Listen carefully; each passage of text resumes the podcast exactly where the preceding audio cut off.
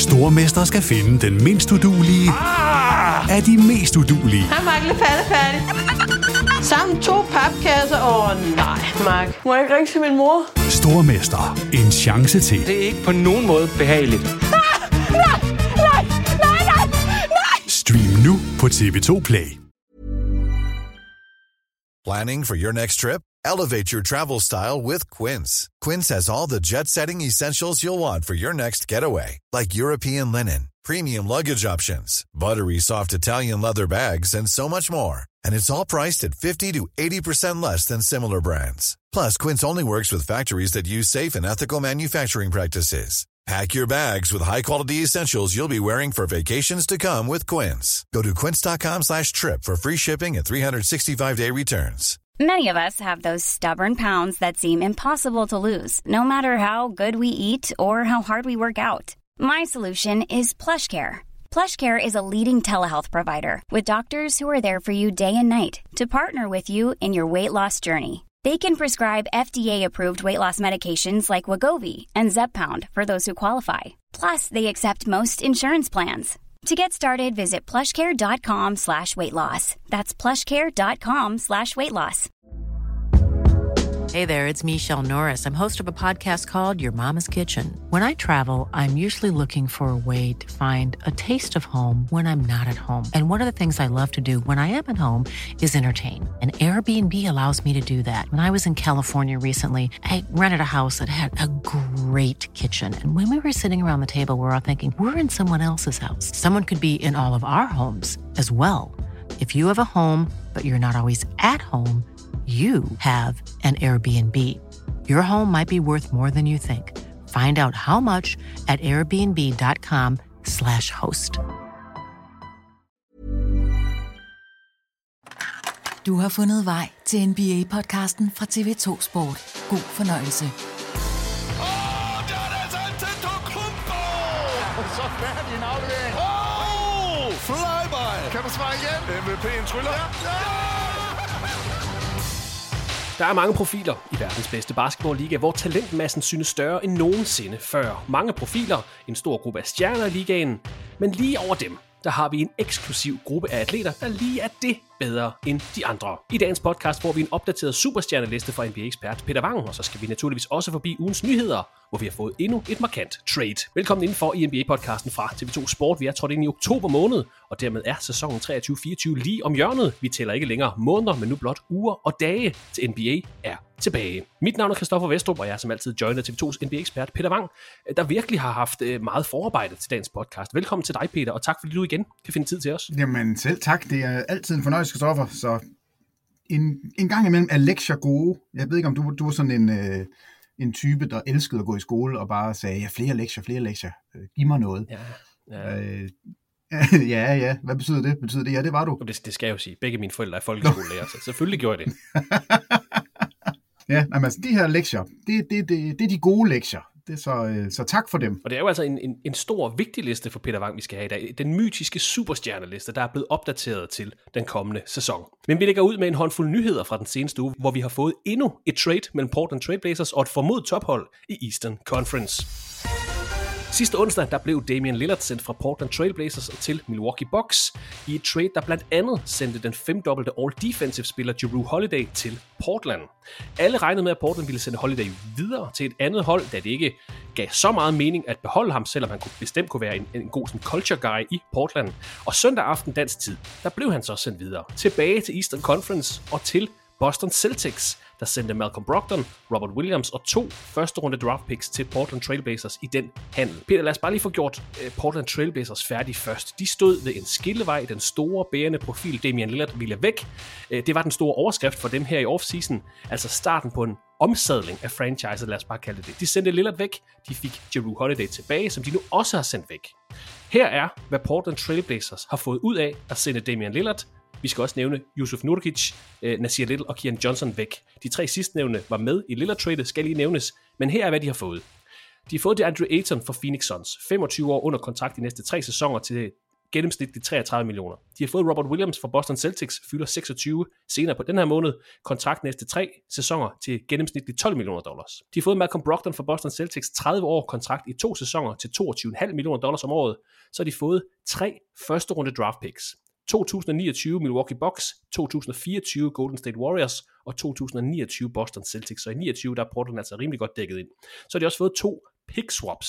De må altså bytte første runde draft picks med Milwaukee Bucks i 2028 og 2030. De kan bytte sig til, hvad end der er bedst. Det er enten deres eget, eller så er det Milwaukee's i 28 og 30. Overordnet set, Peter, vel mere end godkendt for Portland Lion. Altså, vi elsker, alle elsker Damian Lillard. Men hvis han og hans gigantiske kontrakt skulle væk, og du så får tre første runde draft picks, to pick swaps, to unge big men, eventuelt Brogdon, du kan flippe videre til noget andet. Hvad tænker du om Trailblazers høst, hvis vi kan kalde det det? Jamen, det, det, det, det er vildt. Altså, det er, det er fremragende arbejde. Og specielt med den, sådan den indgangsposition, man havde, hvor alle, mig selv inklusiv, jeg er lige så dum som alle andre, vi vidste, at Damian Lillard kom til Miami. Vi vidste, hvad prisen var. Det var noget bygget op omkring Tyler Hero og draft picks. Og vi sad og kiggede på det. Ah, Nikola Jovic, jamen øh, måske kan han blive en stjerne en gang, og måske ser det så godt nok ud for Portland. Og jeg havde det faktisk sådan, jeg synes egentlig, det er en okay pakke, den Miami de tilbyder. Og der var ikke noget derude, som, som var bedre. Og lige pludselig så springer den her bombe, og så står Portland og er i gang med, altså fordi de er jo ikke færdige, jeg synes jo, det, det rigtige, du siger til sidst, det er, at Brockton kan de også flippe for noget. Så, så jeg tror ikke engang, det her det er slut endnu, men det er et vanvittigt flot arbejde. Og jeg synes, det er så befriende, at Portland står her nu som vinder af trade med en superstjerne, fordi det er han, en superstjerne, som er disgruntled, som siger, at han ikke vil være der, som siger, at han gerne vil væk, og han fører kun ved et sted hen. Det er jo en elendig udgangsposition som hold. Øh, og at det lykkes at få det her tilbage, at det lykkes at skabe noget i Portland med det samme, det synes jeg er imponerende, og jeg er glad på ligaens vegne, fordi det er ikke en fed ting, hvis de her store navne, de kan diktere, hvornår de vil væk, hvor de vil hen, og nærmest også, hvad der skal komme retur. Og vi må også sige, jeg tror, Lillard han er rigtig godt tilfreds. Altså, han vil gerne have været til Miami, det ved vi. Det har han selv sagt, men når det nu skulle være et andet hold, så tænker jeg ikke, at, at han er ked af at lande hos Milwaukee. Og jeg tænker også, at Drew Holiday er glad for, at han er landet hos Boston. Så jeg tænker, at alle et eller andet sted er tilfredse nu. Øh, der er mange spillere, som er, er rykket rundt, men de store navne, Holiday, Lillard, Celtics, ja, Portland selv og Milwaukee, de er glade. Og det eneste hold, som ikke er tilfredse, det er selvfølgelig Miami Heat. De føler sig snydt, de føler sig forbigået, de føler, at der er ikke nogen, der vil snakke med dem. Øh, og, og lige præcis i den her situation, der synes jeg faktisk, det er helt fair, fordi det er en åndssvag måde at handle på, at sige, jeg vil derhen, og jeg vil derhen nu, og jeg er ligeglad med, at I skal give mig 50 millioner dollars om tre år, fordi øh, jeg er sur, jeg, det, det passer mig ikke det her. Altså sådan fungerer det ikke. Jeg, jeg synes, det man skal tænke på, det er en arbejdsplads, man skal tænke på, det er et højt betalt job, du har, og der kommer nogle forpligtelser med det, og vi skal ikke snakke James Harden nu, men altså det, der er bare nogle ting, jeg synes ikke passer sammen. Og her er jeg glad for, at Portland ventet, og det de har fået ud af det, for at komme tilbage til udgangspunktet, det er æderspark med godt. Altså det, det er, de har fra den ene dag til den anden, har de skabt et nyt, ungt, meget, meget spændende hold. Altså jeg sidder der og kigger på det her hold nu og tænker, okay, hvis de kom i, i kamp om play-in-pladser, så vil jeg da ikke være helt øh, skudt bagover. Hvor god er Scoot Henderson? Hvad, altså, de kan gøre alt muligt nu. De har fået de her unge center ind, som var det, de gav op, da de smed Nurkic væk, øhm, og meget mere atletiske spillere. Så det er, jeg synes, det er en spændende sæson. Portland gik fra at være et hold, jeg tænkte, at jeg gider faktisk ikke rigtig se dem, til at være et hold, ja tak, nu er det ikke kun Scoot Henderson, der er sjov, nu er det faktisk, øh, det bliver spændende at se. Alle elsker Rob Williams. Ingen kan lide DeAndre Ayton. Hvad er det, hvad er det han kalder sig nu? Åh oh, ja, hvad var det? De, uh, Ayton, ej, det er latterligt øgenavn, han prøver at tage selv. Han er blevet domme, dominator. Dominator, eller hvad det er. Ja, dominator, var det ikke hedder? det kommer jeg ikke til at kalde ham. men, men fremtidig Portland, Peter, Shaden Sharp, uh, Scoot Henderson, ingen tvivl om det. Det lader til, at man vil give DeAndre Ayton et kig. Hvad kan han, uh, hvordan kan han være med i den her genopbygning? Tror du, de beholder Robert Williams, som jeg nævnte, kontrakt næste tre sæsoner til 12 millioner dollars. Det er jo peanuts i det moderne NBA, hvis, vi, sige, hvis vi kan kalde det det. Malcolm Brogdon, veteranen, der, der kunne hjælpe mange hold, 22,5 millioner dollars de næste to sæsoner, øh, kan også flippes, måske ikke til første runde draft picks, men så til, til unge spillere, men får vi alle de her tre spillere se for Portland, øh, måske øh, den her sæson, men også fremtiden? Altså Aiton tror jeg helt sikkert, man beholder. Fordi det, er, det kan være sådan fremtidens center. Det kan være, at hans forhold til holdkammerater til ledelse i Phoenix bare var så betændt, ja, og head coach ikke mindst, øh, var så betændt, at man, at man kunne ikke komme videre. Altså det, det her trade er jo ikke sket med mindre, man har en helt klar fornemmelse af, at stjernerne på holdet, og det er Booker, og det er øh, Durant, de, havde, de, de troede simpelthen ikke på Aiton. Altså, de var, de var der ikke. De var ikke klar til at spille 82 kampe og gå ind i et slutspil, uden at være 100% sikre på, hvad de kunne få fra deres center. Og, og Aiton var jo altså skrev under på en kontrakt med Miami sidste år, som Phoenix matcher. Var det ikke Indiana, altså, han, faktisk? Nå, Indiana, undskyld.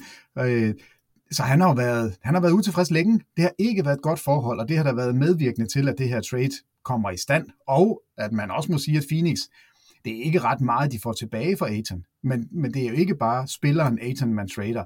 Det er hele kulturen omkring det Andre Aiton, man slipper af med. Og, og det, har, det har helt sikkert haft en betydning. Altså nu har Bill Simmons, som jo ikke er et orakel med alting, men han har nogle gode pointer nogle gange, han er jo nok den, der har været mest vokal derude og sagt, at altså, han er helt i chok over, at man ikke kunne finde en bedre handel for Aiton. Og der er der også lidt, altså er det virkelig ikke øh, muligt, at man kunne få mere end Nurkic og spare parts tilbage. Det... Når, når man tænker på, at det er første valget i 2018 draft, og vi er nødt til at nævne det, man, man nævner det hver gang, man er forbi DeAndre Ayton, det, er heller ikke, det skal man heller ikke nødvendigvis, det kan han jo ikke gøre for, at han var første valget. Men vi er nødt til at nævne det. Han blev taget som nummer et. Efter ham blev Marvin Bagley taget. Det, det er så lidt ligegyldigt. Men derefter, Luka Doncic, Jaron Jackson Jr., Trey Young, havde måske pyntet i Phoenix. ikke lige nu med det hold, de har lige nu, men øh, det er, det er, ikke, det er faktisk ikke godt Nej, det er det ikke. Øh, men et eller andet sted så, de, det vindue Phoenix har, det er vel to år. Altså, Kevin Durant bliver, bliver ældre. Hvad er han? 35 nu. Og altså, der er, øh, der er to vanvittige sæsoner tilbage i ham. Det er nu, de skal vinde. De kan ikke gå ind i en sæson og være i tvivl. Altså, de, de er nødt til at vide, hvad de har. Og det, de har simpelthen ikke, det har ikke været godt i Phoenix med Aiton. Altså, hele forholdet. Og jeg, jeg, vi talte om det sidste gang også, det her med, at han, det er ikke sikkert, at han nogensinde bliver hverken værre eller bedre, end han er nu. Og det er måske fint nok, men, men der skal være der skal være gode vibes. Altså, det, det kræver det altså også, og det var der bare ikke. Men, men det undrer mig da lidt, at der ikke har været andre hold i spil, øh, som har sagt, vi vil også gerne give chancen til Aiton, I kan få det her, som måske er, er lidt bedre. Men jeg, jeg tror, Aiton er helt sikker på holdet. Altså han, mm, det er ham, de går med. Og jeg, jeg tænker også, at man, er, man skal godt nok være skør, hvis man smider Rob Williams væk hurtigt, fordi han er, han er sådan en spiller, der kan ændre dit forsvar. Hvis han er skadesfri, så er der virkelig ikke ret mange, som er så dygtige forsvarsmæssigt, som han er. Og han kan mere i angrebet, tror jeg, end, end vi har set indtil videre.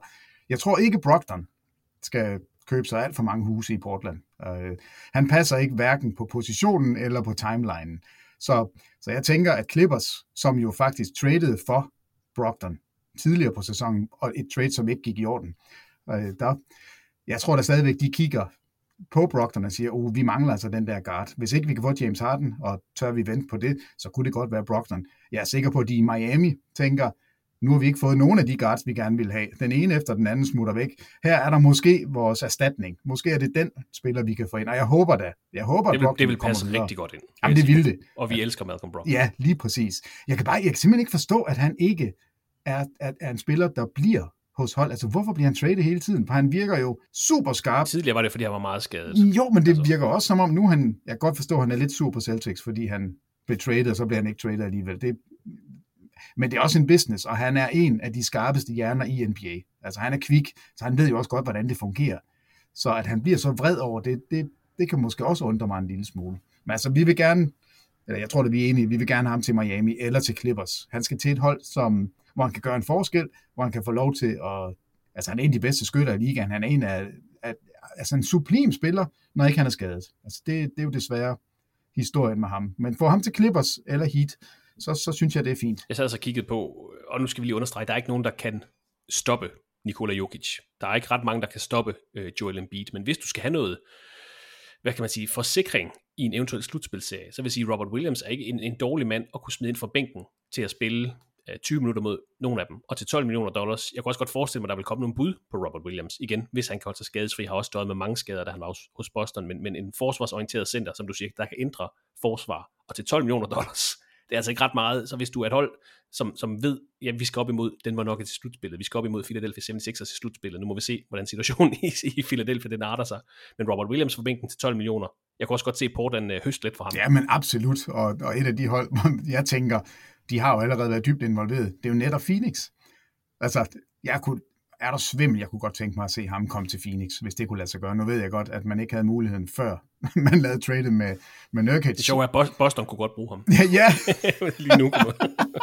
Men de historier, der er kommet ud, jeg var faktisk ikke klar over, at han på den måde var så vældig. Altså, alle taler om, at de er så kede af at miste personen, Rob Williams. Altså, de, de har virkelig været glade for ham. Og, øh, han har været meget mere vokal og meget mere en del af, af det sociale, end jeg troede. Altså jeg vidste godt, at Grant Williams, som Boston sendte væk tidligere, øh, at han havde været sådan meget vokal, og der, jeg tror, han splitter lidt vandene. Det er ikke alle, der synes, han er super fed, men, men jeg vidste godt, at han var en stemme. Altså han snakker hele tiden, og nok også, Doncic har allerede sagt nu, han snakker måske også lidt for meget. men at, at, øh, at, Time Lord også var en ting i det sociale, det, det var faktisk ikke klar over. Men det, det synes jeg, mange har, har nævnt, at øh, de har været så glade for ham, og de savner ham helt vildt. Han var bare sådan en sjov og hyggelig fyr at, at have i locker room, have til træning og have med på rejser. Altså det hele, han var sådan en, en glue guy, og det, er, det vidste jeg faktisk ikke. Man skal altså som udgangspunkt tørne ud for Portland Trailblazers i den kommende sæson, og vi må bare sige, at, at Trailblazers lander på fødderne i den her Damian Lillard-sag, øh, som overhovedet ikke har været så dramatisk som mange andre lignende sager, hvor en superstjerne går ud og siger, jeg vil trade og jeg vil derhen til. Der har ikke været ret meget drama. Øh, Portland har sagt tak til Damian Lillard, Damian Lillard har sagt tak til Portland, og begge parter havde nok brug for en frisk start. Lillard er nu hos Box, og Trailblazer starter en ny æra, hvor man altså allerede har brækker som Scoot Henderson, Shaden Sharp, DeAndre Ayton, og så tre ekstra første runde draft picks. Og jeg var inde og kigge på, Peter, i det her trade, hvis man sidder og tænker over, hvordan kom Golden State Warriors 2024 første runde draft pick ind i den her handel? Det fik Boston Celtics fra Memphis Grizzlies i det trade, der sendte Marcus Smart til Memphis. Og Grizzlies havde fået Warriors draft pick helt tilbage i 2019, hvor Golden State læssede Andrew Iguodala af hos Grizzlies og kompenserede dem med det her første runde draft pick i 24, som nu altså er hos Portland. De kan ryge mange steder hen, de her første runde draft De har deres eget liv. ja, fuldstændig. Det var altså Portlands side af det her Jeru Holiday trade, som vi fik i søndags. 33-årige Jeru Holiday skifter altså til Boston Celtics. Han er under kontrakt til den kommende sæson og har så en player option til næste sæson på 37,4 millioner dollars. Peter, hvorfor laver Boston Celtics det her trade, og hvordan synes du, at han passer ind på holdet? Jamen altså, de, de, de gør det jo, fordi at de, øh, at de vil gerne vinde et mesterskab, og de synes, at på den her måde kan de være en lille bitte smule bedre. Og det har ikke været gratis. Altså, det har jo været en stor pris, Boston har, har betalt over hele sommeren, ikke bare for Drew Holiday, men for at lave, lave holdet om, som det er lavet lige nu. Mm. Altså, de har smidt vigtige, vigtige brækker væk. Altså, du kan sige, hvad du vil om Grant Williams, men han var forsvarsspilleren, som man puttede på Antetokounmpo, når, når, det, når det galt. Marcus Smart, fremragende forsvarsspiller, havde sine begrænsninger i angrebet, og, og specielt i slutspillet, så det var man ikke sådan helt tryg ved. Men den spiller, der havde været i Boston længst tid af alle, at det er de to sådan forsvarsesser. Porzingis kommer ind, og allerede der, der var det jo sådan lidt, oh, er, er, det nu, er det nu det rigtige? Og så kommer det det her, altså, jeg havde ikke set, at, at det var Boston, der ville komme ind og snuppe Drew Holiday. Men, men de har manglet den, efter de sendte Marcus Smart væk, har de manglet den der øh, komplementære forsvarsspiller, komplementære angrebsspiller til Derek White på guard-positionen. Og du kan ikke finde en bedre erstatning. Altså det kan du bare ikke. Drew Holiday er en bedre spiller, end Marcus Smart var. Man kan diskutere, er han en bedre forsvarsspiller? Det er der nogen, der vil sige. Altså jeg er tilbøjelig til at sige det nogle gange. Altså det er, de kan nogle ting begge to. Så det er måske et wash, hvad man, øh, kan man kalde det. Men i angrebet, han er en klart bedre angrebsspiller, end Marcus Smart er. Øh, og han kommer til at spille en helt ny rolle. Altså han kommer ikke til at være den spiller, der skal skabe alting, fordi der er der har der altså Jason Tatum, som er en anderledes spiller end Antetokounmpo. Nu ved jeg godt, at jeg sidder og smider en masse navne ud, men, at, men han har jo spillet med store stjerner før. Men Tatum er en anderledes spiller end Antetokounmpo, der er blevet for langt rigtig meget af Drew Holiday øh, i Milwaukee, og derfor har han også haft nogle ikke så prangende altså, øh, slutspilskampe, altså hvor han har smidt mange bolde væk, hvor han har, har skudt dårlige procenter. Det er jo det, man, man kigger på nu og siger, uh, han kan slet ikke skyde slutspillet. Nej, men det er altså noget andet, når du spiller sammen med en Tatum, som selv kan skabe noget, når du spiller sammen med en Jalen Brown, som selv kan skabe noget. Nu bliver du lige pludselig en, en, en anderledes angrebsspiller, så jeg tror, Drew Holiday vil være en, en gigantisk upgrade i forhold til Marcus Smart i angrebet. Og når man siger, at Marcus Smart er uundværlig, så er det jo fordi, hans forsvar er simpelthen så godt. og, og den du nok kan sammenligne ham bedst med, det er nok Drew Holiday. Så her der får man altså en bedre spiller. Så, så de går ind i den her handel, fordi de godt har vidst, at de har manglet en lille smule. Og nu står de altså med, ja, måske den bedste, øh, de, den, den bedste startergruppe, måske i hvert fald den bedste top 6 af spillere. Men deres bredde har lidt øh, et knæk, og, og der kommer til at være nogle navne, hvor vi vil sidde og kigge, okay, er, er det Luke Cornett, er det Peyton Pritchard, er det dem, vi skal regne med, for at Boston de kan gøre sig, fordi de, altså deres top 6 er vanvittige, men Porzingis er ofte skadet, Al Horford er, er ved at være rigtig gammel, øh, Derek White spiller, altså spillede en virkelig, virkelig flot sæson sidste år, men er nu også sådan lidt, er han den startende point guard, skal han komme fra bænken, måske kan der snige sig en lille smule usikkerhed ind, så jeg synes ikke, den bare er, det, det er bare nemt, selvfølgelig skal Boston gøre det her. Øh, jeg, er, jeg er skeptisk over for, om, om bredden kan holde for Boston. Men Drew Holiday i Boston, den kan jeg godt lide. Altså, han passer perfekt ind. Så, så der kom et modsvar på Damian Lillard-tradet, øh, og, og at, at det var der, Drew Holiday landede. Det er jeg sikker på, at Milwaukee de sparker sig selv bag i og tænker, for fanden, kunne vi ikke have skrevet det ind i en eller anden klausul i det her trade? Øh, vi trader, men Drew Holiday må ikke komme tilbage til Eastern Conference, og de må slet ikke sende ham til Boston. Altså, den er, der, må, der må være nogen der, der sidder og tænker, føj, altså, hvad, hvad er det, vi har gjort? Har vi ødelagt vores øh, egne chancer for at vinde ved at give Boston Drew Holiday. Det, det bliver super sjovt. Vi skal huske, at øh, Boston Celtics var i NBA-finalerne i forrige sæson. De var i kamp 7 af Eastern Conference Finals øh, i sidste sæson, altså kunne reelt set have været tilbage i NBA-finalerne med lidt held her i, i foråret. Men på trods af den her succes, de har haft de sidste par sæsoner, Altså så har de, som Peter var inde på, i offseason skilt sig af med Marcus Smart, Grant Williams, Robert Williams, Malcolm Brogdon, fire ret markante Celtics-spillere i de sidste sæsoner.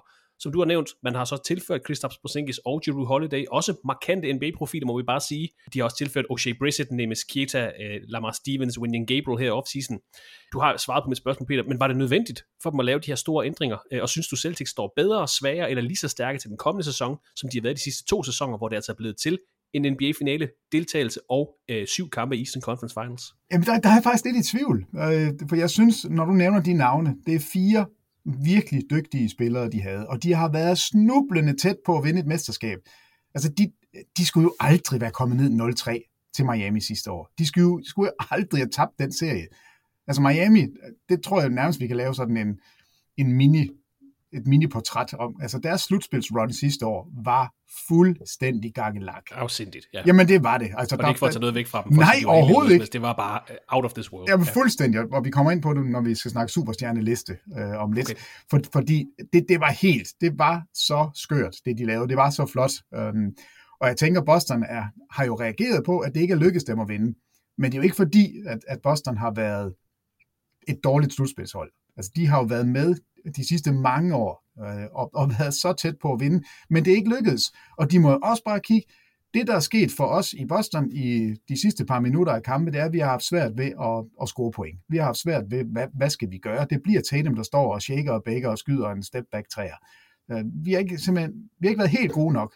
Og hvordan kan vi gøre os bedre? Jamen det er, at Marcus Smart skal ikke være vores øh, lead point guard der har vi sagt, okay, så prøver vi med Derek White, men wow, nu er Drew Holiday lige pludselig ledig. Så er det næsten for, det, det, det er for svært at sige nej til. Øh, så jeg kan godt forstå bevæggrundene for det, men det er fire spillere ud, det er to spillere ind. Af de to spillere, der kommer ind, er jeg super, super usikker på Porzingis. Altså jeg, jeg er, når han når han spiller, så er han jo vanvittig. Altså, det er the original unicorn. Det, det, det må vi jo også sige. En syv fod, tusind spiller, der, der skyder træer, der blokerer skud, der er begyndt at kunne poste op. Er, altså, der, der er nogle ting, han, altså, han er vanvittig. Han havde faktisk en god sæson sidste år, når man lige dykker Helt. lidt ned i statistikkerne. Man lader ikke mærke til ham, fordi det var hos Washington, der måske ikke var så, så prangende. Nej, og måske var det derfor, han havde en god sæson. Det er jo også det, tvivlerne kigger på og siger, okay, når det, ikke, når det ikke betyder noget, så kan han spille. Lige så snart der kommer det store spotlight, så kan det være, at han nej, så vil jeg hellere sidde ude på bænken, eller så har jeg ondt i min fod. Altså det, det er jo, vi ved det ikke endnu, men jeg synes, det er, det er super, super interessant, og jeg kan godt forstå, at Boston har gjort det. Jeg er ikke sikker på, at jeg synes, Boston er rigtig meget bedre, hvis vi kigger på hele holdet. Jeg, er, jeg vil hellere have det her hold, når vi går ind i slutspillet. Men der er altså 82 kampe indtil i dag. Jeg, jeg, bredden der er jeg altså en lille smule nervøs for. Men Boston var gode før, og de, de er ikke blevet dårligere. Okay, så det er status quo, indtil vi har, har ja, set det er status quo, og måske en lille smule bedre. Det, det kan jeg faktisk ikke helt... Øh, altså Drew Holiday, det er jo svært at sige, hvis du har ham i stedet for Marcus Smart, så, så må det jo være en upgrade. De er nok en my bedre. Lad os sige, de er en my bedre end sidste år, hvor de altså også var blandt favoritterne til at vinde det hele. Jeg ved ikke, om det er det her, der hedder at, at tage det i et, i et vakuum, men hvis man bare tager Drew Holiday og, og Kristaps Porzingis, lad os sige, at vi sætter dem ind på øh, Detroit Pistons. Det er jo det dårligste hold i grundspillet sidste år. De vandt øh, 17 kampe og tabte 65. Hvis du bare tager de to spillere og sætter dem ind på sidste års Detroit Pistons, hvor mange flere sejre er det så?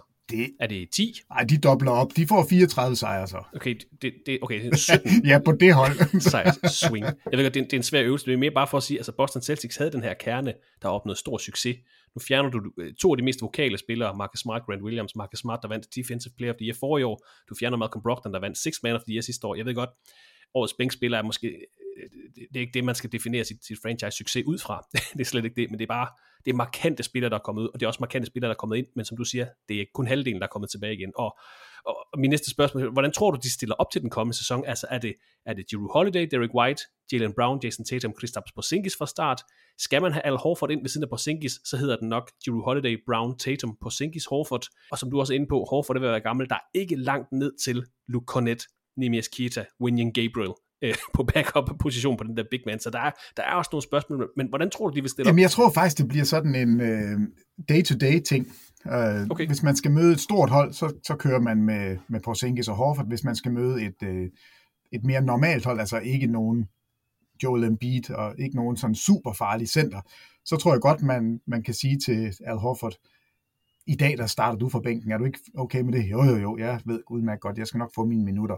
Og på Senkis, ved du, dine fødder, de er så lange, og der sker ofte så meget med dem, så det gør vist ikke noget, du kommer ind og, og starter med, eller kommer ind fra bænken, og så æder du de der modstandere, som er knap så gode som starterne. Altså min foretrukne lineup, det ville være, at- at det var Porzingis, der kom fra bænken. Fordi han, han er, han kan, han kan spille op og ned på den måde, at han er jo ikke en center, der kommer ind og, og skal, skal dække Joel Embiid. Øh, der, der skal han have noget fysisk hjælp. Øh, men jeg kan godt lide tanken om at have sådan et våben kommende fra bænken.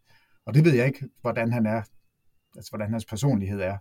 Men jeg, jeg tror, det kunne være, det jeg tror er svært for dem lige nu, det er at, at træde tilbage og sige til Derek White, for 14 dage siden, der var du vores franchise point guard. Det var dig, der skulle styre holdet. Nu får du nøglerne til bussen, og det er en stor, flot bus. Og så gå ind 14 dage senere og sige, hey, vi har faktisk traded for en point guard, som, ja, han kommer ind før dig. Du starter fra bænken. Vi ved, at du har været god til at komme fra bænken. Kan du ikke gøre det igen? Den tror jeg er svær. Altså, det, det vil jeg være en lille smule nervøs for. Men nu, altså, det har meget at gøre med, hvordan de her spillere er, øh, deres personligheder. Fordi Manu Ginobili, intet problem. Ham kunne du få til alt, og han var jo lige så god, og han vidste, at han sluttede kampene. Jeg ved ikke, hvordan Derek Whites personlighed er. Jeg ved ikke, hvad, hvad Porzingis, hvad han tænker. Uh, Al Horford, det kan også godt være, at han har meget altså, større tanker om sig selv, end, end jeg måske lige tænker, han har. Men det bliver fem af de seks. Så meget kan jeg love dig. og jeg tror, jeg tror godt, vi kan regne med, at Tatum Og Brown og. Tatum er selvfølgelig- Tatum og Brown starter. Så må man... Ja, Tatum og Brown, de, de starter, og så... Jamen altså, kunne man forestille sig, at Drew Holiday kom fra bænken? Nej, det tror jeg ikke. Det tror jeg da heller ikke. Men altså, hvem, hvem, hvem tænker du er, er mest naturlig at tage ud? Horford. Ja. Det tror jeg. Jeg tror, man starter med Porzingis, Tatum, Brown, Derek White, Drew Holiday. Vanvittigt forsvarspres, man kan lægge ud på banen. Er du, jamen det, altså, det, den her top 6, den er svær at matche for noget hold.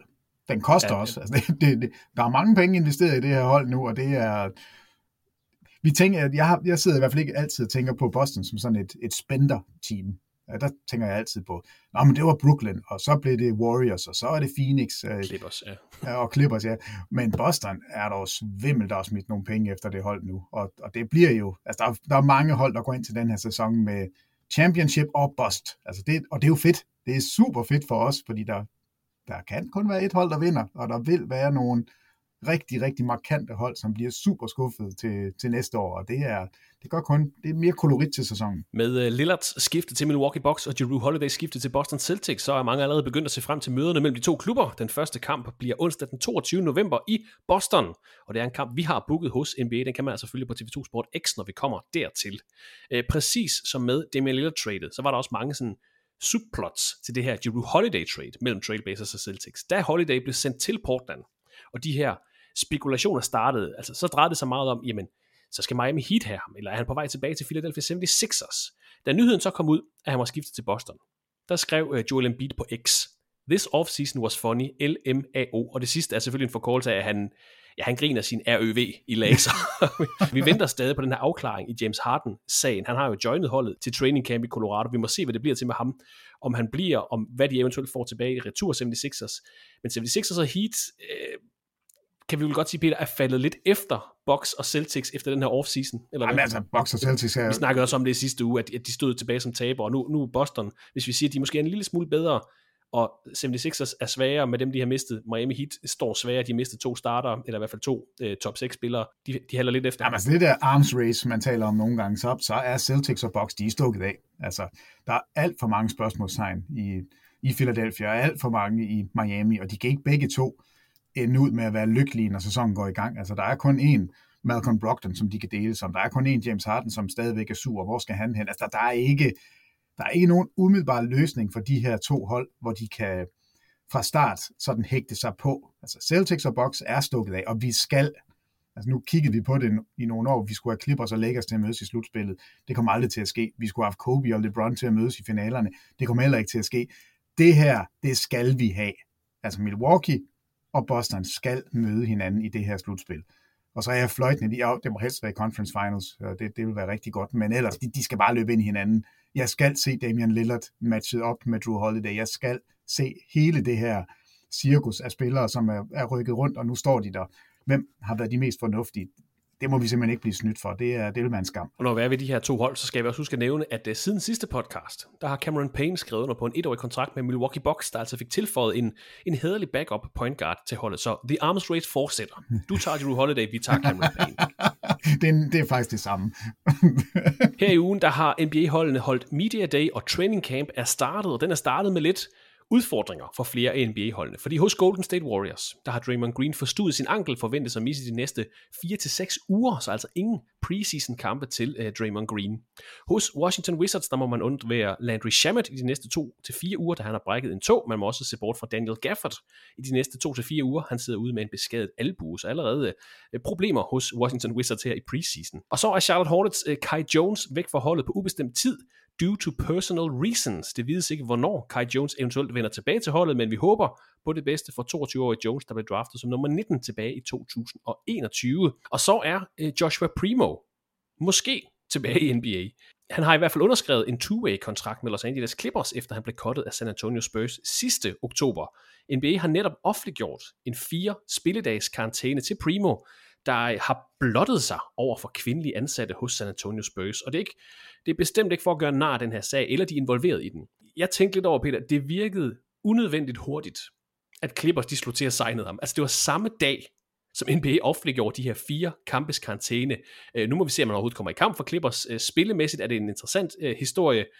Der gik timer efter NBA bare havde meldt ud, når man får fire spilledags karantæne, og så sagde Clippers, haps, han får lige en two-way-kontrakt. Det kan godt være, at jeg ligger for meget i det. Jamen, jeg ved det ikke. Jeg, altså, jeg er jo splittet i sådan noget. Fordi vi kender ikke detaljerne. Vi kender overhovedet ikke detaljerne. Nej, nej men, men det vi ved, det er jo, at han i den grad har jogget i spinaten med, altså, man skal ikke løbe rundt og, og smide bukserne foran folk. Altså, det, det skal man bare ikke. Omvendt, så skal man selvfølgelig også have lov til at blive tilgivet, hvis man er blevet klogere. Øh, jeg tror, jeg havde holdt mig væk. Jeg, jeg, jeg tror simpelthen bare, jeg, jeg ville have sagt, at det her, det, det vil jeg ikke ind i. Jeg skal ikke. Det er ikke en spiller, der kommer til at, at snitte 40 point for mit hold. Jeg vinder ikke en mesterskab med ham, så der er ikke, jeg kan ikke forestille mig, at han bliver tunge på vægtskålen. Øh, så det er ikke en business, jeg har lyst til at, overhovedet at, at være i. Men altså, så sådan, altså, man, man gør det, der er bedst for holdet. Jeg har ikke et, et NBA-hold, heldigvis, men, men nej, jeg, jeg synes også, der er nogle ting, man, hvor man bare må, må sige, jamen så hører du ikke til her. Altså det er, du er bortvist, og det, vi gider dig ikke. Og jeg synes, den historie, der var med Primo, den lød som om, at den tenderede Ja, det, ja. Fordi, og, og, og, nej, det bliver jo en, en længere snak, men det der med noget, der går ud over andre, altså det, det har jeg det lidt svært med. Det, det synes jeg ikke, man, man skal have lov til. At uh, Kai Jones, han løber rundt og det var dig, der, der fortalte mig om, hvor mærkelig han var. Det var mest over for sig selv, så vidt jeg ved. Det, det er jo, måske kan han få lov til at komme tilbage igen, men, men ja, vi må se, hvordan ligaen tager imod Primo, men altså, når San Antonio sender folk væk, så har jeg det lidt sådan, så tror jeg faktisk mest på San Antonio. Så tror jeg ikke så meget på alle andre. per default, ja. Ja. og så en sidste nyhed, vi lige kan nævne, som selvfølgelig har fyldt meget de sidste par dage her, hvor training camp er startet op, det er naturligvis om James Harden. Han blev væk fra holdets media day, det risikerer han at få øh, store bøder for, men nu har han altså joinet holdet i, til, til deres training camp i øh, Colorado, og han ser rigtig godt ud skal vi lige huske at, at, at, at få med her også. Altså han, han har stadig udtrykt, han har ingen, han har ingen interesse i faktisk joine holdet, men han viser sig dog som værende den professionel, han også har været James Harden. Nu skal vi lade gøre ham værre, end han er. Han er professionel, nu stiller han op til training camp, han er i Philadelphia, træner med holdet, men jeg tror ikke, den kommer til at holde alligevel. Altså ikke hos ham, men han kommer ikke til at spille for dem i den her sæson, og hvis han gør, altså bliver det i hvert fald ikke efter trade, trade deadline. Altså den, den, den eneste, for jeg har jo selvfølgelig også fulgt med her, og, og han kom ikke til Media Day, det kunne jeg egentlig godt forstå, fordi tænk sig engang, han skulle sidde der og... Svare på spørgsmål om, det, om sæsonen. altså det, ja, men det, det, vil jo være, det, det vil jo simpelthen være hæsligt for alle. Men at han er der nu, den eneste ting, der måske kan redde det her, det er Nick Nurse. Altså, Nick Nurse er, og vi har jo mødt ham faktisk, han er jo super charmerende og en lidt anderledes head coach. Altså, han er ikke sådan en, sidder der med stramt slips, og han sidder med sin kasket, og han er, han er faktisk rigtig, rigtig sjov at snakke med. Øh, måske kan han trænge ind til James Harden og få ham overbevist om, at den bedste måde for ham som spiller, og den eneste måde, han kan redde sin egen legacy, altså det, det er jo faktisk det, vi er ude i. James Harden har vundet alle de personlige ting. Øh, den eneste, der måske kan trænge ind til ham, kunne jeg forestille mig, var Nick Nurse. Og det, der skal ske, det er jo selvfølgelig, at du skal spille så godt som overhovedet muligt. Du skal vise, at du stadigvæk er en spiller, der kan føre ligaen i assist. Du kan stadigvæk score over 30 point øh, på en given aften hvis du gerne vil væk herfra, så er den bedste mulighed, det er at præstere noget, så vi kan få noget igen, fordi vi er villige til at sende dig væk, men du er nødt til at være så god, at vi kan få værdi. Og nu læste jeg en artikel i går, hvor der stod, at grunden til, at han ikke kom til Houston, har du ja, hørt ja, det? Jeg har hørt rygter. Han vil gerne være topscorer. Han går efter topscorer-titlen. Jeg vil gerne komme jeg vil gerne være topscorer igen i ligaen, så derfor tager jeg til Houston. Og det sagde Ime Udoka, det, det, det skal vi ikke ud i. Så, så nogle altså, typer det, har vi Det er ikke den bedste måde. Jalen Green. Ja, det er ikke det bedste at gyde vores unge spillere med en anden spiller, der kommer ind og siger, jeg vil gerne score over 30 point per kamp og være ligaens men, men, men nu siger du sådan en mentor, der kan trække ind til ham. Men det samme, du sagde det, der tænkte jeg, jamen skal vi ikke have ham til San Antonio? Det vil så måske bremse de andre unge spillere. Men hvis, man bare, hvis Greg Popovich kunne overbevise ham om, kom her, vi tager os af dig, du skal assistere alt det, du kan. Du får selvfølgelig lov til at, at tage de store, store skud i slutningen af kampen. Det pres ligger vi ikke på Wimbanyama og, og, og Sohan. Det kunne måske også noget. Jamen altså, James Harden er en fantastisk spiller. Mm. James Harden skulle have været All-Star sidste år. James Harden skulle have været All-NBA-spiller sidste år. James Harden er en vanvittig spiller. Der er ikke ret mange af hans slags i ligaen. Og hvis han opfører sig ordentligt, så vil han være på superstjernelisten. Altså, ingen tvivl om det, så kunne du bygge et hold op omkring ham. Og det har han bare fuldstændig smidt væk. Altså, han er jo... Der er jo ikke nogen, der tør noget som helst med James Harden, for du kan ikke regne med ham. Og det er jo derfor, jeg tænker, den eneste måde, det kan ende bare en lille smule lykkeligt på, det er, hvis han tager skeen i den anden hånd og tager arbejdsbukserne på og sin øh, hard hat og altså gør alt det rigtige. Harden hat. Sin Harden hat, ja. Den, den. Hvor meget vil det ændre for Miami Heats udsigter, hvis James Harden kommer til? Jamen, jamen, de kan da vinde mesterskabet, hvis James Harden kommer til. Hvis det er spilleren James Harden, den gode ja, James Harden. Harden, Butler, Adebayo som stammer. Jamen, altså det, jeg vil hellere have haft det var Lillard, fordi han komplementerer dem bedre, men James Harden er, er vanvittig. Altså spilleren James Harden, du får ikke ret mange spillere i NBA's historie, der er bedre. Altså det, det, han er en, en topspiller. Det, han er en, en af de bedste scorer, vi nogensinde har set. Han har et blik for spillet, som nærmest ingen andre. De afleveringer, han lægger, og så har han bare alt det ved siden af, som er så besværligt at kigge på. Altså det er så mærkeligt, at han kan være så splittet. Fordi spilleren James Harden elsker ham. Øh, men alt det andet, det, det, det gider vi jo ikke. Så han skulle gøre det. Han skulle simpelthen barbere skægget af, møde op med sin Harden-hat, og lytte til Nick Nurse, og så spille en vanvittig sæson, og fuldstændig stikke pipen ind, drop alle de der natklubber, medmindre det sådan lige er på en off-day, gør det rigtigt i en hel sæson, så er der stadigvæk et hold derude, der vil sige, okay, vi tror på det her. Du får en max-kontrakt og slutter din karriere på det. Fordi det er jo det, han vil have. Han vil have pengene, han vil have stardom, han vil have topscore-titlerne, han vil have det hele. Du kan ikke få det hele, men du kan få en stor del af det, hvis du makker ret. Og det, jamen jeg ved ikke, om, om det kan lykkes, så er jo ikke ret meget, der tyder på det. Men nu er han i det mindste hos holdet, og han ser god ud. Han er ikke kommet i sit mm. fatsuit. Det var der jo rigtig mange, der var bange for. Og det, det er han ikke. Han ser godt ud, og Nick Nurse er en, er en sjov, spændende head coach, som jeg ikke tror, han har mødt før. Måske er der noget der, og så skal Daryl Morey bare blive væk fra faciliteterne. Altså, og det er jo selvfølgelig en, en pille og sluge for ham, at det er ham, der må bøje af. Men det er nok den eneste løsning, der er, hvis der er en løsning. Og jeg er, altså tænk sig nu, hvis han, hvis han gør det. Lad os bare lege med det eksperiment, og så de starter 25 og 4. Altså de tværer igennem ligaen. Joel Embiid spiller øh, MVP-spil. James Harden er, er flyvende. Og Philadelphia ligger nummer et i Eastern Conference. Hvad sker der så op mod trading deadline? Vil James Harden stadigvæk væk? Er der nogen, der vil byde noget på ham nu, eller har han fundet ud af, at vi har faktisk en gyld mulighed. Vi kan vinde et mesterskab med det her hold. For det er jo det, der er så sygt i det hele. Det er, hvorfor vil han væk? Altså, hvad er det, han vil væk fra? Ligaens MVP? Han vil væk fra Daryl Morey, ja. for han er en løgner. Ja, men kan vi så ikke bare sige, Daryl Morey, du er stadigvæk ansat, og du kan... Men kan Philadelphia 76ers vinde et mesterskab med det hold, de har lige nu, når vi har set på, hvad der sker hos Milwaukee og Boston? Nej, det, jeg, jeg synes jo ikke, at de er... Cleveland for den tages skyld også. Er, altså, er helt, i, uh, helt på toppen der. Der, der mangler lidt. Altså, uh, de er ikke blevet bedre, lad os sige det sådan. Og selv med, med James Harden i topform, som han jo var i store dele af sæsonen sidste år, så er de stadigvæk et dårligere hold i den her sæson, hvis ikke de får noget tilført. Altså, man kan grine af The Minivan, Jordan Yang. Øh, men, men det er de der spillere, som er værdifulde for dem, rollespillerne. Og de rollespillere, de har nu, PJ Tucker, er jo ikke blevet ældre. Nej, blevet yngre. Han er blevet ældre. Han er faktisk kun blevet ældre. ja. Men vi hører også, at Nick Nurse vil, vil prøve nogle ting. Han vil gerne have, at Tobias Harris skal have mere andel i angrebsspillet. Han skal spille noget pick and roll og være med i, i nogle ting, som vi nok ikke har set ham lave ret meget af på det seneste. Så, så der er jo mulighed for, at noget kan ændre sig.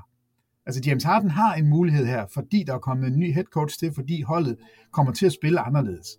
Så han kan jo, han kan jo et eller andet sted gå baglæns og sige, jamen det var også bare rigtig dårlig træner sidste år, det var bare noget værre noget det hele. Nu har vi fået en ny træner, nu er jeg, nu er jeg i gang igen. Øh, så altså alt er oppe i luften, der er ingen, der ved, hvor det her det ender, og jeg gør heller ikke. Det lykkeligste ville være, at han blev i Philadelphia og, og spillede basket, som han kan. Og hvis ikke det kan lykkes, så håber jeg da også, at han kommer til et af de hold, som mangler en guard. Altså Miami, synes jeg, der kunne være super spændende. Jeg vil også gerne have ham til Clippers, så kunne jeg få Jamen, lov til at prøve det af. Ja, det kunne også være spændende. Nu, nu planter jeg bare en dum tanke hos, hos dig, Peter, og hos os alle sammen. Åh oh, nej. Fordi for nogle år siden, der havde vi også en sur superstjerne. Og der havde vi også et hold, der sådan, mm, vi mangler lige den superstjerne. Toronto Raptors. Kawhi Leonard. Hvis man nu bare plukkede James Harden ind ved siden af Dennis Schröder, der var kommet til, Pascal Siakam, og OG Anunobi, dem alle sammen. Jakob Pøtel. ikke at, at få glemt Jakob Pøtel. Jakob Pøtel. Jamen, det ville være spændende hold, men de kan da ikke vinde mesterskab. Ja, okay. Ja, nu siger jeg bare, vi plantede det først. Det er en dum tanke. Jeg ved det godt. kunne du forestille dig James Harden i Toronto? Kunne du forestille dig Kawhi Leonard i Toronto for fem år siden? Nej, du har ret. Det kunne jeg faktisk ikke. Har han været der? en kort, kort tid. Ja. Ja. Vi holder naturligvis øje med James Harden sagen, fordi det er, øh, det kan godt lyde som om, vi gør lidt nar af James Harden. Øh, han har også nogle gange sat sin RØV i klaskehøjde, men det er jamen det er en top 75 spiller nogensinde, det er en tidligere MVP, det er en spiller, der har transformeret ligaen, som vi er store fan af. Øh, lidt ligesom på samme måde, uden yderligere sammenligninger med øh, Ben Simmons, ikke transformeret ligaen, men en spiller, der bare klæder NBA, når de spiller, og de er i godt humør. Så vi håber på det bedste for både Philadelphia 76ers og øh, James Harden. Ja, lad os slutte den der, så lad os, øh, lad os få de der guards fordelt rundt på de hold, der mangler guards, og så lad os få sæsonen i gang. Fra ugens store nyheder til Jamen, listen, kan vi godt kalde det. Fordi Peter, jeg synes, vi skal have en ting på det rene. Hvem kan vi egentlig tillade os at kalde superstjerne i NBA? Det er en øvelse, som vi også lavede sidste år, for ligesom at få definitionerne på plads. Fordi NBA består jo i sig selv af 400-500 af verdens bedste basketballspillere. Det kan der ikke være nogen tvivl om. Vi har veteraner, bænkspillere, rotationsspillere, starter, profiler, rollespillere, stjerner, og så har vi altså også superstjerner, som du gerne vil have lov til at definere, hvem er. Øh, vi har jo for nylig fået en definition for NBA i forhold til, hvad star players er. Noget, der bliver defineret til de nye regler for, jamen, hvilke spillere, der må få rest, hvilke spillere, der må få pause til de store tv-kampe. Og den her gruppe af spillere, som NBA kalder star players, de er bestemt ud fra, hvilke spillere, der har været på enten et All-Star eller et All-NBA-hold inden for de sidste tre sæsoner. Det er ikke den definition, vi er ude efter i dag. Det er NBA's definition på star players. Øh, hvordan differentierer du, Peter, mellem de store profiler i NBA og så superstjernerne? Jamen, jeg synes, til historien hører, Christoffer, at det er jo fordi, vi på et tidspunkt begyndte i podcast og på tv og alle mulige steder, når vi talte NBA, så slyngede vi lidt om os med, med termen superstjerne. Ja, og det går ikke. Nej, og det går ikke. Og det var der nogen, der sagde, det går jo ikke. Så mange superstjerner kan der jo ikke være. Og det er jo fuldstændig rigtigt. Mm. Fordi der er, øhm, der, der, der kan kun være plads til, jeg tror det var, var det 11 sidste år. Korrekt, ja.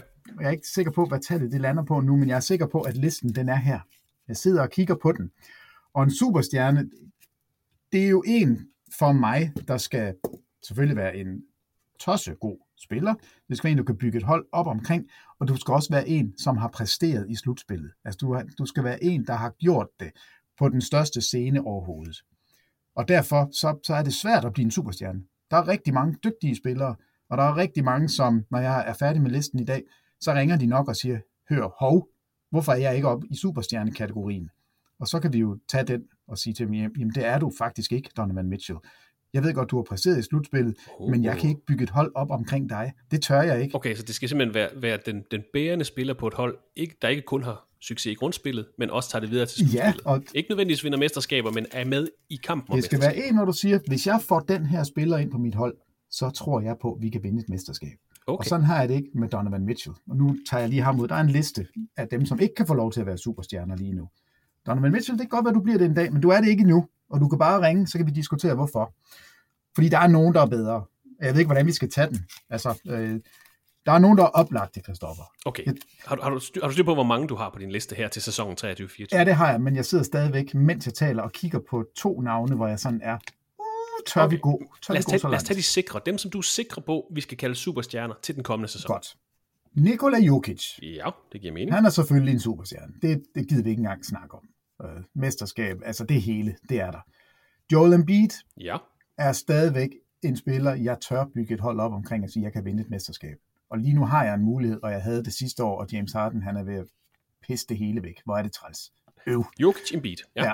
Og så kommer der måske en lidt kontroversiel en, fordi han har jo ikke været i finalen, og har ikke vundet noget endnu. Men, men Luka Doncic, også for mig, uden tvivl en superstjerne. Okay.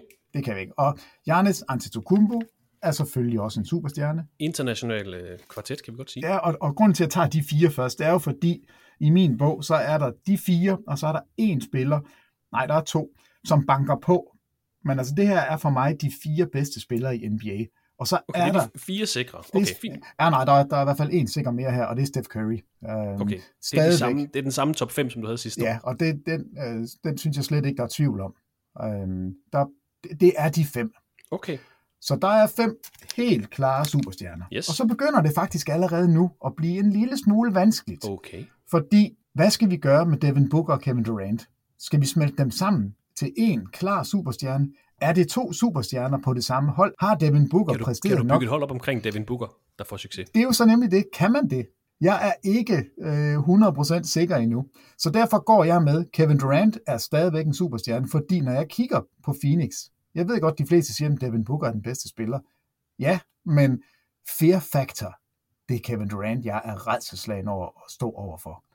Så det bliver Kevin Durant, der i år er superstjerne. Devin Booker, han er sammen med to andre spillere, så er han det klart bedste sidekick til en superstjerne. Okay, Så, så i år kommer der en ny kategori, der hedder Superstjerne Sidekick. godt, godt sådan. Den tager, men vi har altså seks superstjerner indtil Ja, og så kommer der en mere her, og, og det er LeBron. Han er der, Han er der stadigvæk. stadigvæk? Okay. Jamen altså, det er så skørt. Han skal ind i sæson nummer 21, og han er stadigvæk en spiller, jeg er...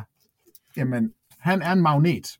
Øh, Du kan bygge et hold op omkring ham, og han har også et superstjerne sidekick i Anthony Davis. Men det er LeBron James, der er stjernen på det hold. Jeg er ikke tryg ved at bygge et hold op omkring Anthony Davis. Jeg er super tryg ved at gøre det om LeBron James. Jeg er meget spændt på nu, Peter, fordi sidste år havde du fem sikre. Det var de samme, du nævnte før. Så havde du, eller du havde en top 5, så havde du tre sikre. Der var LeBron James, Kevin Durant. To af dem. Jeg er spændt på, om du har Kawhi Leonard med. Kawhi Leonard er på ingen måde... Han er ikke en superstjerne. Jeg er...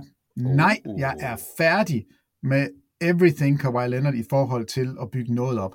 Du kan simpelthen ikke stole på ham, og det, det går ikke. Og jeg kan ikke engang, for jeg har selvfølgelig også en underkategori, der hedder slutspils superstjerner. Der kan jeg ikke engang sætte ham ind, fordi der stoler jeg heller ikke på ham. Når han spiller i slutspillet, ja, så er han verdens bedste spiller, men jeg ved det simpelthen ikke, og jeg ved det faktisk ikke fra et minut efter en kamp er slut, hvor han har set rigtig godt ud, så hele vejen hen til den næste kamp, der kan det godt være, nå, men så spiller jeg ikke den næste. Også i slutspillet, ja, for nu er jeg skadet.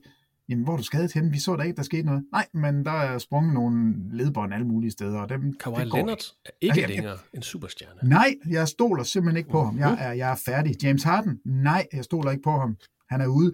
Så jeg har faktisk altså hvis man skal være en lille smule hård, så er vi ude i, at det her det er superstjernelisten. Der er kun syv. Der kan be Der er syv seven. superstjerner, wow. og så er der jo så er der jo den her, hvad gør vi med Jason Tatum? Jamen sidste år, Er han en superstjerne? vi får lige at referere til sidste år. Sidste år havde du otte klare superstjerner. Jokic, Embiid, Giannis, Doncic, Steph Curry, Kevin Durant, LeBron, og så havde du Kawhi Leonard med. Så havde du tre bobler. Vil du høre dem? Ja, ja det, det her er nyt for mig, jeg kan ikke huske det. Jimmy Butler, Jason Tatum og Ja Morant. Lad os kalde dem et slags mellemled mellem den reelle pulje af spillere, der kan komme i betragtning, og så outsiderne til den her fornemme øh, liste. Butler, Tatum, Morant var boblere. Men du har altså kun syv superstjerner. Vi er nede på syv, fordi at, at, altså, at Tatum har jo ikke, han har jo ikke taget holdet ind og vundet det mesterskab. Ja, det er i finalen. Altså, og- det er mere end Luka Doncic har gjort. Ja, det har han. Og han havde en 50-points kamp i en elimination game sidste år mod øh, Philadelphia, og, eller faktisk var det 51, tror jeg, han scorede. Altså, jeg, jeg, jeg er enig med, at han er en superstjerne, fordi han er øh, fremtiden. Og jeg, jeg sætter ikke spørgsmål Jamen, ved, hvis- hvis jeg skulle give dig muligheden for at bygge et franchise op, hvem tog du så? Tog du så Luka Doncic, eller tog du Jason Tatum? Ja, Jeg tog Doncic any day. og så skal man selvfølgelig snakke, Øhm. ja, fordi så, så kan man diskutere videre. Hvis vi snakker i dag, 2023, vil du så tage Tatum eller Steph Curry, så vil man nok tage Tatum, men historisk set vil man tage Curry, Ja, selvfølgelig. ja, for fremtiden, men for den her sæson, Ja. så vil jeg stadigvæk gå med Curry. Hmm. Hmm. Nå, jamen altså, det er jo, rigt, det er jo rigtig fint, fordi der, der vil jo være nogle navne, som man er nødt til at, at sige, jamen, du, du kommer lige et, du er stadigvæk ikke deroppe endnu. Tatum er den, okay. ja, Tatum er den, jeg er mest i tvivl om, altså om jeg skal sidde og kalde ham en superstjerne. Butler er ikke med. Hold nu op, vi er slet ikke nået så langt. Tatum, Tatum han, er, han er første mand fra kottet. Vi skal lige være sikre på, at, at du har med, at vi har tre superstjerne sidekicks i Damian Lillard, Devin Booker og Anthony Davis. Jeg er ikke sikker på, at jeg forstår den kategori. Jeg ved godt, hvad du mener. Jamen, det er jo fordi, du, det er, fordi, du er sammen med en okay. superstjerne. Og de, Og, øh, og, og derfor, hvis jeg, hvis jeg så kigger på, ja, og hvis jeg kigger på holdet og siger, hvem vil jeg bygge op om, så er det Giannis, jeg bygger op om. Det er ikke Lillard. Det er Durant, jeg bygger op om. Det er ikke Booker. Det er LeBron, jeg bygger op om. Det er ikke Anthony Davis. Men de tre spillere er, ligesom Tatum, meget tæt på selv at være superstjerner. har Lillard selv været en superstjerne, da han var i Portland. Anthony Davis havde alle forudsætninger for at blive en superstjerne, men var for meget skadet, da det endelig galt. ja. Jamen, det, øh, det er et godt spørgsmål, om han har det. Han er det ikke lige nu, Damian Lillard. Han er ikke en superstjerne. Han er et superstjerne sidekick. Og det er det, vi snakker om. Vi snakker om 23-24 sæsonen. Hvem Ja. kan vi kalde superstjerner? Der er altså kun syv, og så har vi Tatum, som er en bobler. Vi har nogle sidekicks, som selvfølgelig heller ikke er superstjerner. Det er Damian Lillard, Anthony Davis, Devin Ja, Booker. og så kommer der en stor liste her. Og det er dem, der er lige uden for superstjerner, men som... Det her, det er, det, næste år, så er han på. Shea Gildius Alexander er superstjerne næste år, tror jeg. Oh. Men han er der altså ikke endnu. Så han er sådan en, en ung, fremadstormende boblespiller, der er på vej. Ja Morant har sat sig selv uden for 25 kampe. Allerede der, der har du skadet dit hold for meget. Det, det kan godt være, at Memphis kan klare det, men det kommer til at betyde noget for dem. Og han skal lige han skal, han skal tilbage igen, før vi gider at have ham op i superstjernestatusen. Ja. Donovan Mitchell, ah, jeg er der ikke helt. Anthony Edwards, uh, spændende navn. Fremtiden, er der ikke helt. Nej. Darren Fox, nej, rigtig god, men er der ikke helt. Sabonis det samme. Og så er der et par stykker her. Jimmy Butler, uden tvivl en slutspils superstjerne. Altså, der er slet ikke nogen tvivl. Der vil jeg, han er en af de første spillere, jeg vil tage, hvis jeg skulle lave et slutspilshold.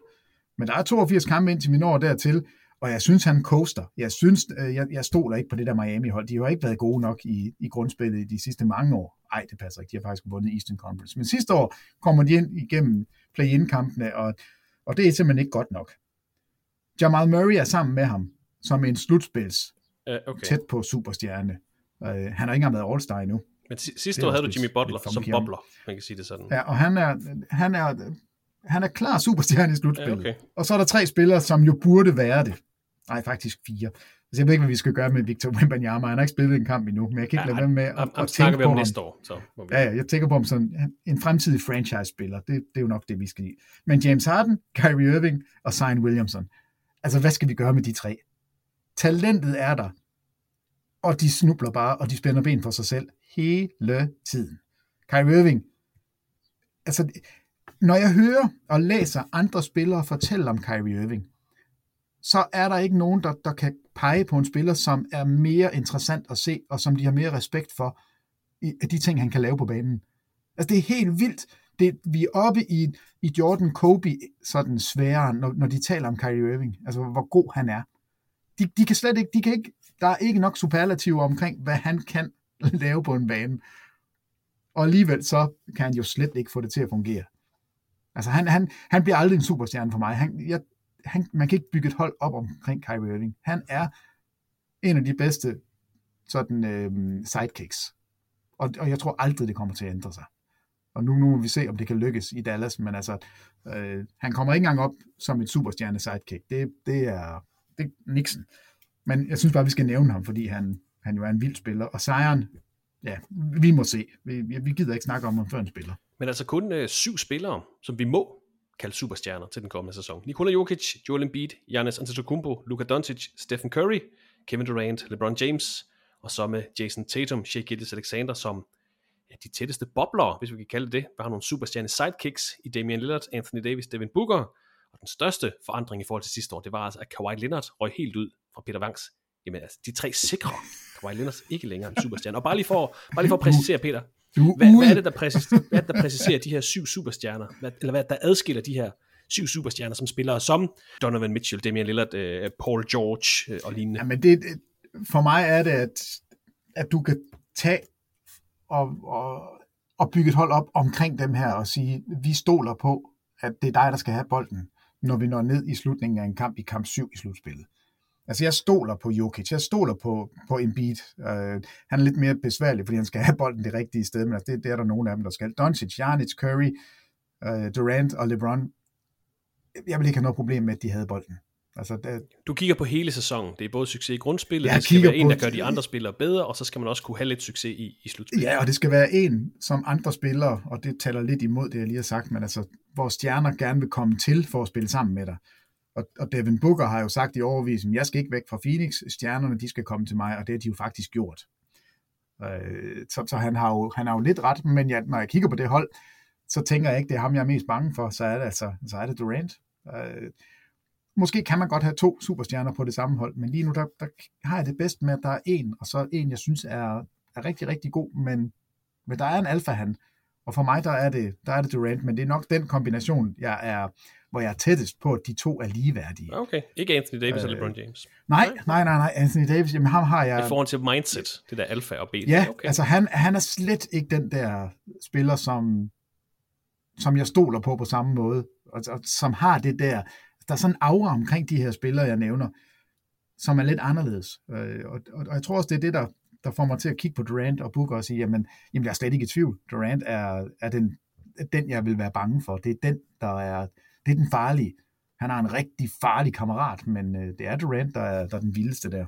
Stærkt arbejde, Peter. Man kan altid regne med dig, når det kommer til lister, og jeg har faktisk en udfordring til dig, for jeg tænkte, det kunne være, ja, det kunne være skægt i en fremtidig podcast, og måske få lavet en, en top 50 til den kommende sæson. Ikke nødvendigvis altså superstjerner, men hvem er de bedste spillere i NBA til 23-24 sæsonen. Vi skal nok ikke alt for langt ind i sæsonen, før vi skal lave den, men, øh, men det, det, det er et lille, et lille pitch en til dig til fremtiden. 50. De bedste 50 spillere. Så det kan, det kan man se frem til derude. Det, det, de lektier er hermed givet, givet ud til Peter. Okay. Når er det bare at sætte i gang. Forhåbentlig så øh, får Peter også nok at lave her torsdag og lørdag aften, hvor vi altså har to NBA preseason kampe på programmet. Minnesota Timberwolves og Dallas Mavericks er rejst til Abu Dhabi, hvor de altså spiller et par træningskampe, og dem kan du følge på TV2's kanaler. Torsdag aften kl. 18.00 på TV2 Play, og lørdag aften kl. 18.00 på TV2 Sport. Begge kampe bliver kommenteret af Thomas Bilde og Peter Wang. Så det begynder altså for alvor, Peter, at lugte af den nye sæson. Øh, det bliver da sjovt med sådan et par, par opgør, hvor der, ja, der er kun én superstjerne med, kan vi sige, men øh, der er nok en 4-5 top 50 spillere på banen, når Timberwolves og Dallas spiller. Ja, men det, Dallas er jo, det giver sig selv med Doncic og, og Kyrie Irving. Det, det bliver mega interessant. Øh, men Minnesota er jo et af de hold, jeg havde store forhåbninger til sidste år, og de crashede jo fuldstændig. Og jeg er stadigvæk, jeg vil stadigvæk mene, at det der Gobert trade er, er det dårligste trade i NBA's historie. Altså det, det giver på ingen måde mening for mig, og det har det aldrig gjort. Øhm, og, og det er, ja, det, det skulle de aldrig have gjort. Men så er der noget på spil, så skal de jo bevise, at, at det var det rigtige, og Anthony Edwards bevæger sig op imod Stardom. Nu må vi se. Altså, jeg synes faktisk, det er nogle fede kampe, så jeg glæder mig rigtig meget til at komme i gang. Og jeg ved godt, det ikke er, det er ikke et mesterskab, der bliver afgjort over to kampe, men det giver os i hvert fald sådan et fingerpege over, hvor står de her hold, hvordan vil de spille, hvem skal starte, hvordan gør man. Øh, Jeg, jeg glæder mig. Jeg, jeg tror, det bliver rigtig godt. Er der andet, vi skal have med i øh, dagens podcast, Peter? Vi har været forbi Drew Holiday Traded, vi har fået en opdateret superstjerneliste. Er der andet, vi skal med? Nej, det, det synes jeg, altså jeg sad jo lidt, altså jeg, jeg kunne ikke lade være med at kigge på Damian Lillard og, og Drew Holiday, fordi de jo er altså, match op mod hinanden, og der er mange, der refererer tilbage til, til da de mødte hinanden i slutspillet i 2018, hvor Drew Holiday spillede hos Pelicans, og, og hvor Pelicans smadrede Damian Lillard og Portland. Og Drew Holiday fuldstændig pakkede Damian Lillard sammen. Altså, øh, han, han, når man kigger på statistikkerne, pointene, som Drew Holiday scorede i de fire kampe, en fire kampe sweep, 21, 33, 16 og 41. Altså, og, og det er jo ikke som scorer, man tænker på Drew Holiday. Og så kigger man på Damian Lillard, som jo er scoreren, men han fik altså håndjern på, skal jeg lige love for, 18, 17, 20 og 19 i Ja, det var ikke uh, prangende, må vi sige. Det var ikke prangende. Han skød 6 for 23, 7 for 18, 5 for 14, 7 for 16. Og den eneste spiller, man sådan kan pege direkte på og sige, hvem er skyld i det, det er Drew Holiday. Øh, Og de har spillet mod hinanden 25 gange, nej 23 gange i, i grundspillet over deres karriere. Og der står den 12-11 til Damian Lillard, så det er ikke fordi, at den, altså de har jo matchet hinanden rigtig godt, men kigger man sådan på skudprocenterne, så skyder de identisk trepointsprocenter mod hinanden. Altså der skyder de 35 procent. De skyder identiske trepointsprocenter i karrieren. Nej, øh, nej der, der skyder Drew Holiday 38, Damian Lillard skyder 37. Så alle kigger på Drew Holiday som sådan en non-shooter, og Jeg, jeg tænker, volumen er lidt højere hos Damian er, det, er jo, det er jo der, det er jo der, det, øh, det for alvor går amok. Øh, nej, undskyld, det var 37 og 38 sidste sæson, Ah, okay. hvor. Damian Lillard skyder 11, 11 træer. I karrieren er det 37 og 37, så Okay, der, er de, nå, der, sjovt. der rammer de hinanden. Men altså, det er nemlig volumen, og det er forsvaret er jo gearet til at dække Damian Lillard. Det er de ikke til Drew Holiday, så, så der ligger den helt store forskel. Men man skal bare ikke tro, at Drew Holiday overhovedet ikke kan ramme noget. Altså, han har faktisk skudt bedre procenter de sidste tre år, end Damian Lillard har. Og, og så har man den der ene gang, de har mødt hinanden i slutspillet. Og det, det ved de jo godt. Altså Damian Lillard, han ved udmærket godt, at han fik på munden dengang. Og jeg vil have, at de her to skal møde hinanden i slutspil. De to hold skal møde hinanden. Altså det, det, det, det skal ske. Der er så mange plots, man kan putte ind i den her. Og det er, ja. Men Damian Lillard kommer aldrig til at blive mere fri på sine tre pointskud, end han bliver i den næste sæson. Pick and roll med Antetokounmpo. Lopez nede i hjørnet, eller i dunker spot. Jamen altså, åh, jeg glæder mig til at se det. Det, det, det bliver sjovt, men vi skal også have det i slutspillet. Og den næste duel mellem Lillard og Holiday, det bliver altså som nævnt den 22. november. Tak for din tid i dag, Peter. God fornøjelse med NBA fra øh, Abu Dhabi. Vi snakkes ved. Det gør vi. Det er mig, der takker Christoffer. Og tak til dig, der lyttede med her i dagens NBA-snak. Udover de her to preseason-kampe, så kan du også se frem til, at Crunch Time snart er tilbage med de første afsnit. Så hold øje med TV2 Play her i næste uge. Indtil da må du have det godt. Vi lyttes ved i det næste afsnit af NBA-podcasten fra TV2 Sport.